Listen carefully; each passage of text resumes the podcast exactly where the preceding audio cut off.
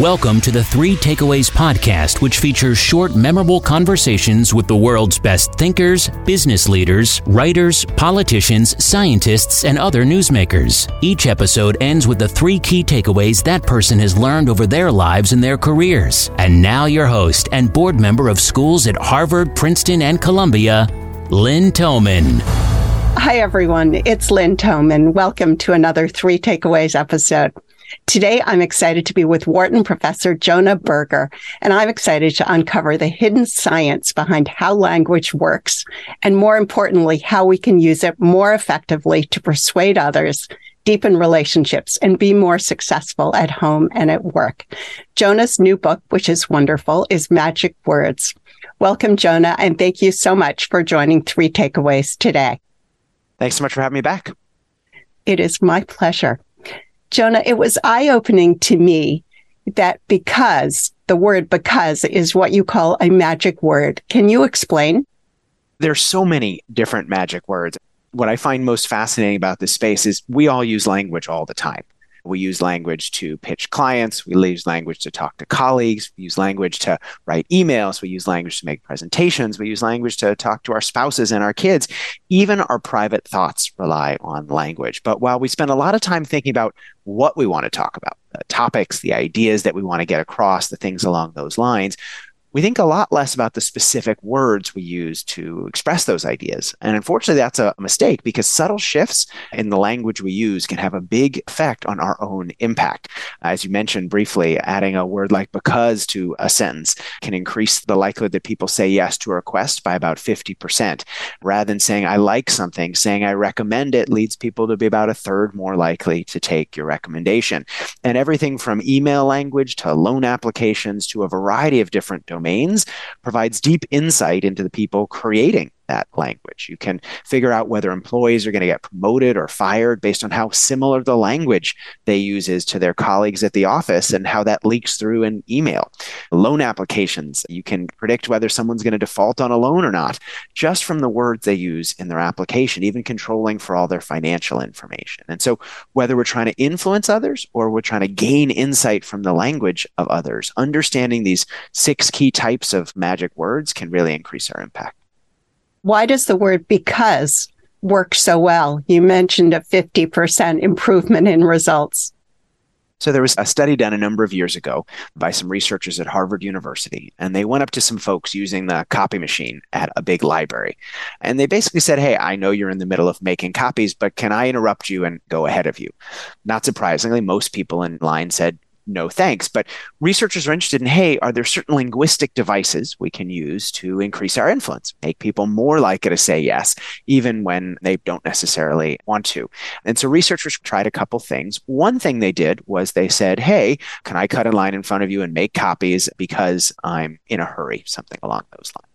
Uh, and it turned out that that led to about a 50% increase in the percentage of people who said yes. And you could say, well, wait a second, maybe it wasn't the word because, maybe it was the reason. Maybe they had a really good reason for interrupting the other person. And so it's a good reason rather than the word because that has the impact. But to test that possibility, the scientists actually ran another condition. For some people, they approached them and they gave a really bad reason. They basically said, Hey, excuse me, can I cut in front of you in line to make copies? Because, and then they gave a bad reason, like, I need to make copies. And what's interesting about that reason is it doesn't provide any additional information, right? It's already pretty clear that the person needs to make copies, but merely having a reason, using the word because and having a reason, regardless of what that reason is, increased their effectiveness. And so this is just an example where it's not having a good or bad reason, it's using a word like because can really increase our impact. I was fascinated that by rephrasing a question slightly, such as to ask someone to be a helper as opposed to asking them to help to do something, has dramatically different results. Can you talk about that? Yeah, so there's six types of language, six key types of magic words that we need to know and understand. And to help people apply these ideas, I put them in a framework called the SPEAK framework. And that's an acronym S P E A C C. The S is for similarity. The P is for the language of posing questions. The E is for the language of emotion. The A is the language of agency and identity. One of the C's is the language of confidence. And another C is the language of concreteness. And if you're sitting there going, wait a second, speak ends with a K. You're exactly right. And I wasn't clever enough to come up with an acronym that ended with a K, though somebody did point out that K is the toughest letter to use in Scrabble. So I don't feel so badly about that. But when we talk about the language of agency and identity, and that's what you were alluding to, it's all about the fact that words not only convey information, they suggest who's in charge, what it means to engage in a particular action, and who's responsible for something. And so by shifting the language we use, we can change whether people feel like they're in control or not. We can change what identity is associated with a given action, and it can motivate people to change their behavior. So there was a nice study was done out at Stanford a number of years ago where they asked some students to clean up a classroom. So the floor was messy. There were books everywhere, crayons, and so on. And they asked the kids, these are four and five year old kids, to help clean up. Now, not surprisingly, kids know they should clean up. They realize cleaning up is a good idea, but they don't always do it.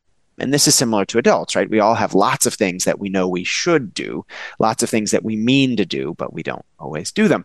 And so the scientists wondered hey, could using language increase our impact, make people more likely to say yes? And for some of the students, they said, hey, you help clean up the classroom? And some of them said yes. But for a second set of students, they said, hey, can you be a helper and clean up the classroom? Now, the difference between help and helper is infinitesimally small, right? It's adding only two letters to the end of the word.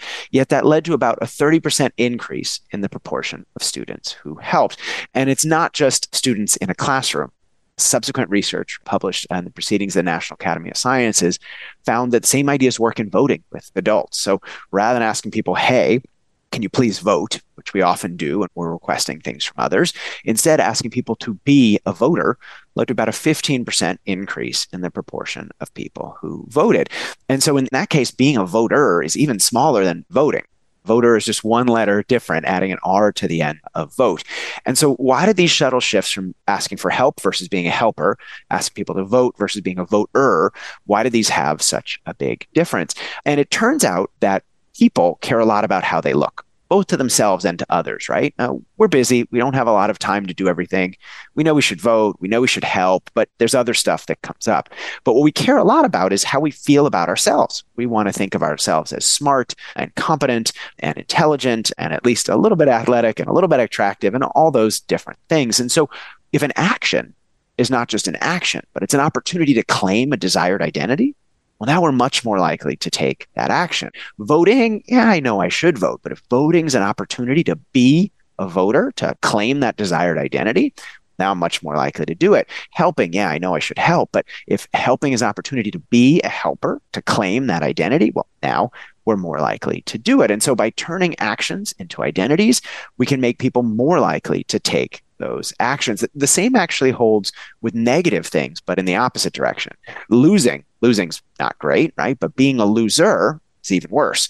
Cheating, no one wants to cheat on a test, but being a cheater is even worse. And so if cheating on a test would make you a cheater, research shows that we're much less likely to do it. And so this has some interesting implications, right? First of all, when we're trying to change others' behavior, we should turn actions into identities, not ask them to take an action, but show them how that action helps them either confirm a desired identity or avoid an undesired identity.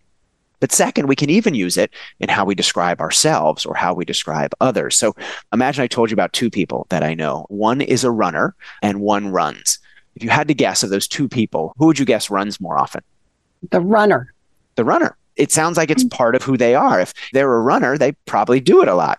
Same thing. If someone says they drink coffee, they might have some coffee once in a while. they're a coffee drinker. Sounds like they're a really part of who they are. If they like dogs or love dogs, that's nice. They're a dog lover. Well, it must be a really central part of their identity. And so by describing ourselves using identities rather than adjectives or action oriented terms, it can make things seem like a more stable part of who we are and make us more likely to be motivated to do those things. Calling ourselves a runner makes us more likely to say, well, maybe I should go out and run today because that's a stable part of who I am. Same with describing others. We might say so and so is hardworking. Well, if we said so and so is a hard worker, it seems like more a stable part of who they are and more likely to persist. Same with saying they're really creative or they're really innovative. Those are good things.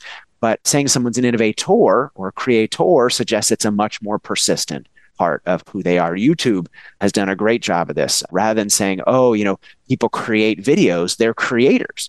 Well, now it's not just a side hustle, right? Where we make videos once in a while. It's part of our identity. And so it seems more permanent and more lasting. Let's talk about confidence and power. Jonah, why is Donald Trump's speech so effective? I find Donald Trump very polarizing. Some people love him, some people hate him. I don't want to get into politics here, but what I find interesting is whether you love him or hate him, you can't deny that he's been amazingly impactful at selling his ideas. If you like those ideas, you're probably happy. If you hate those ideas, you're probably unhappy. But he's done a really good job persuading his audience to adopt his viewpoints and take action on them. And so I think one key question about it is why? What about the way he uses language makes him so effective? How does he use language to convey confidence and power and make his speech so effective? It's interesting. We all have folks in our lives that are particularly charismatic. When they open their mouths, other people listen. And if you look at those individuals, they actually do the same thing that Trump does. So a number of years ago, Trump was running for his first presidential run and he made a big speech. He said something like, you know, if I'm elected, I'll build a great wall and nobody builds walls better than me. And we don't win anymore. We used to have victories, but we don't win anymore in trade deals with China. You know, we don't win. I win all the time. I beat China all the time. And people described the speech as bluster. Some said it was overly simplistic. And yet, a couple months later, in fact, a year later, he was elected president. And so, if you look at why he does the same thing that a lot of startup founders like Steve Jobs or Elon Musk do, a lot of great salespeople do, as well as looking at gurus, they all speak with a great deal of confidence or certainty. They use language like definitely, of course, everyone agrees, it's obvious that always. They use very definite language, which suggests that they're pretty confident about what they're saying. And research shows that certainty and confidence in language can increase persuasion. There's some nice work looking at choosing financial advisors, for example, that finds that people prefer confident financial advisors, even when that confidence is not linked to accuracy. Confident advisors are no more likely to make the right choice. In fact, sometimes they're overconfident, yet people are more persuaded by that confidence because because if someone's so confident in what they're saying, it's hard to believe they could be wrong, right? Because they're so sure that they're right. Contrast that though with what most of us do most of the time. Most of us, when we speak, say things like, I think this will work, or this might be a good course of action, or that's probably a good strategy. And those are called hedges. We hedge all the time. But unfortunately, hedging is one of the things that make us seem less confident. Hedges, without intending to, often make us less persuasive because they suggest we're not very certain when we say, oh, you know, this might work, someone's sitting there going, well, if you're not clear that it's going to work, why should I necessarily do it? And so we can think about hedging sometimes, but we certainly shouldn't do it without thinking about its potential impact. What are other ways that people can convey confidence and power apart from not using hedge words? One thing I noticed myself doing a couple minutes ago as I was answering one of your questions is I was saying, and uh, and we do this all the time. I do this all the time we do it to sort of buy conversational time. When someone asks us something and we're not sure, we say um or uh to give our brains a couple seconds to think about what we want to say next. And while it's clear why we do that, we need conversational time. Unfortunately, it doesn't make us look very good, right? It makes us look like we're not confident or certain about what we're talking about. And so we need to remove the fillers. It's really easy to see if you record what you're saying and transcribe it, for example, you can see them showing up every sentence or every couple of sentences. And that really helps you remove them. Same with the word like like. Many of us say the word like a lot, again, to buy space or time to think. But unfortunately, that leads us to be perceived more negatively. Jonah, why is it better to be concrete? And can you give some examples? Sure. A few years ago, I was in Dallas working with a consulting client and I was on my way back to the airport and I got the text message that all travelers dread saying, Hey, you know, your flight has been delayed. So I call customer service and after a 10 minute conversation of a frustrating back and forth, I'm rebooked on a slightly worse flight than I was before, but I'm going to get home later, quite frustrated. Um, and after this interaction, the very nice Uber driver goes, Oh, you sound like you're having a frustrating day. And I said, Yes. And we got it started talking about customer service and, and how difficult it must be to have people call and all day hear about people and what they're frustrated with. And he said, That's interesting. But my daughter works in customer service and she's actually really good at it. Not only does she like it a lot, but she's so good at it that they have her train other folks in the organization to use language better. And I said, wow, that's really fascinating. I wonder what she does. And so with a colleague, Grant Packard, and I, we went ahead and tried to look at what about customer service language might increase satisfaction. And we found a, variety of interesting things, but I think the key insight is how it affects how others feel like we're listening. And what are some specific ways to increase that empathy or that connection to make people feel better? Yeah, so we analyzed hundreds of customer service calls from a large airline, from an online retailer, controlling for a variety of things, including whether they solved your problem and all those other things that matter. We found that language played an important role in whether people not only are satisfied with that interaction, but whether they come back to purchase again. And what's interesting about customer service is they say that they care. When you call up customer service, they say, Oh, your call is so important to us. And it's so important that you sit there on hold for 40 minutes until they pick up the phone. They recognize that they should care, but sometimes caring is a little bit difficult. But what we find is that language is actually a great way to show that we care. And, and the same thing is true as leaders, right? As leaders, we want to show people we care. We don't just want to say we care, want to show people that we care about them. How do we do that? And so we found that concrete language is a big driver in this domain. And what do I mean by concrete language? Well, a table is very concrete. Chairs are very concrete. Um, a drink is very concrete. You can touch these things, you can see them, you can smell them strategy is not so concrete, right? It's not so easy to touch and see. And so there's certain words that are more concrete, more easy to imagine, visualize, think about, and other words are more abstract. And we found that the more concrete language customer service agents use, the more it increases customer satisfaction and the more likely people are to come back and purchase from the company again. In fact, using an extra sort of standard deviation of concrete language leads people to purchase about 30% more in the next 60 days. And the reason why is that concreteness shows listening. If someone says something like, oh, you know, I'm having an issue with my product, I want a refund, saying, I can help you with that is a nice thing to say, but it doesn't really show them that you listened to what they said.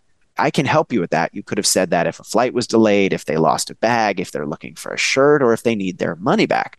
Similarly, saying something like, oh, your refund will be there soon. That's a little more concrete. It's clear we're at least talking about the same domain, but it's not clear exactly what soon means. And refund is a pretty abstract word. If instead you say the money will be there tomorrow, money is a much more concrete word than refund. Tomorrow is a much more concrete thing than soon. I don't know what soon is, but I know when tomorrow is. And so that concrete language not only shows people that you want to care about them, but you actually do. Because listening is about a, few different things. Listening isn't just about saying you're listening, listening is about showing you're listening. Not only did you pay attention to what someone said, you understood what they said. And concrete language allows them to see that you understood what they said. Because that's the challenge.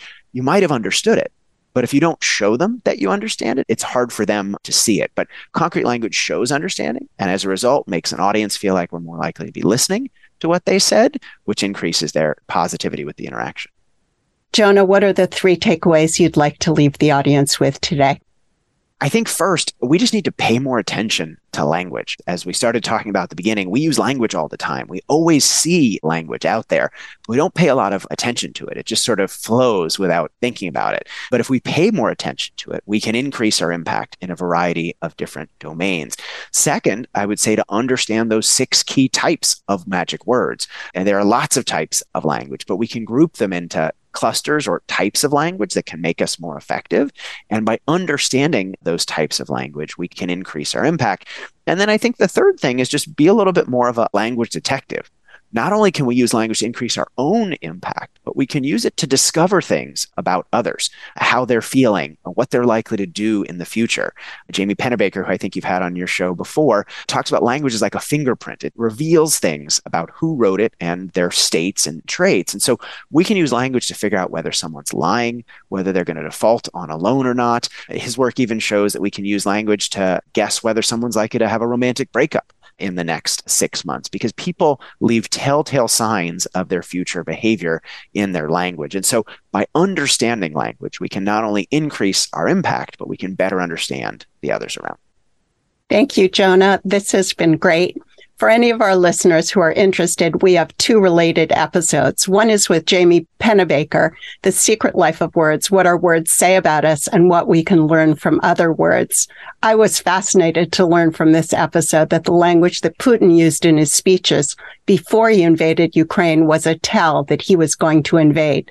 The Secret Life of Words is episode 85. And the other related episode is how to get people to say yes with the amazing godfather of influence, Dr. Robert Cialdini. Dr. Cialdini's book has sold over 5 million copies, and Warren Buffett recommends Dr. Cialdini's book as one of the best business books of all time. The three takeaways episode with Dr. Cialdini on how to get people to say yes is episode number 42. And I hope you also enjoyed Jonah Berger's wonderful book, Magic Words. Thank you again, Jonah. This has been terrific. Thanks for having me. If you enjoyed today's episode and would like to receive the show notes or get new fresh weekly episodes, be sure to sign up for our newsletter at 3takeaways.com or follow us on Instagram, Twitter, and Facebook. Note that 3takeaways.com is with the number 3. 3 is not spelled out. See you soon at 3takeaways.com.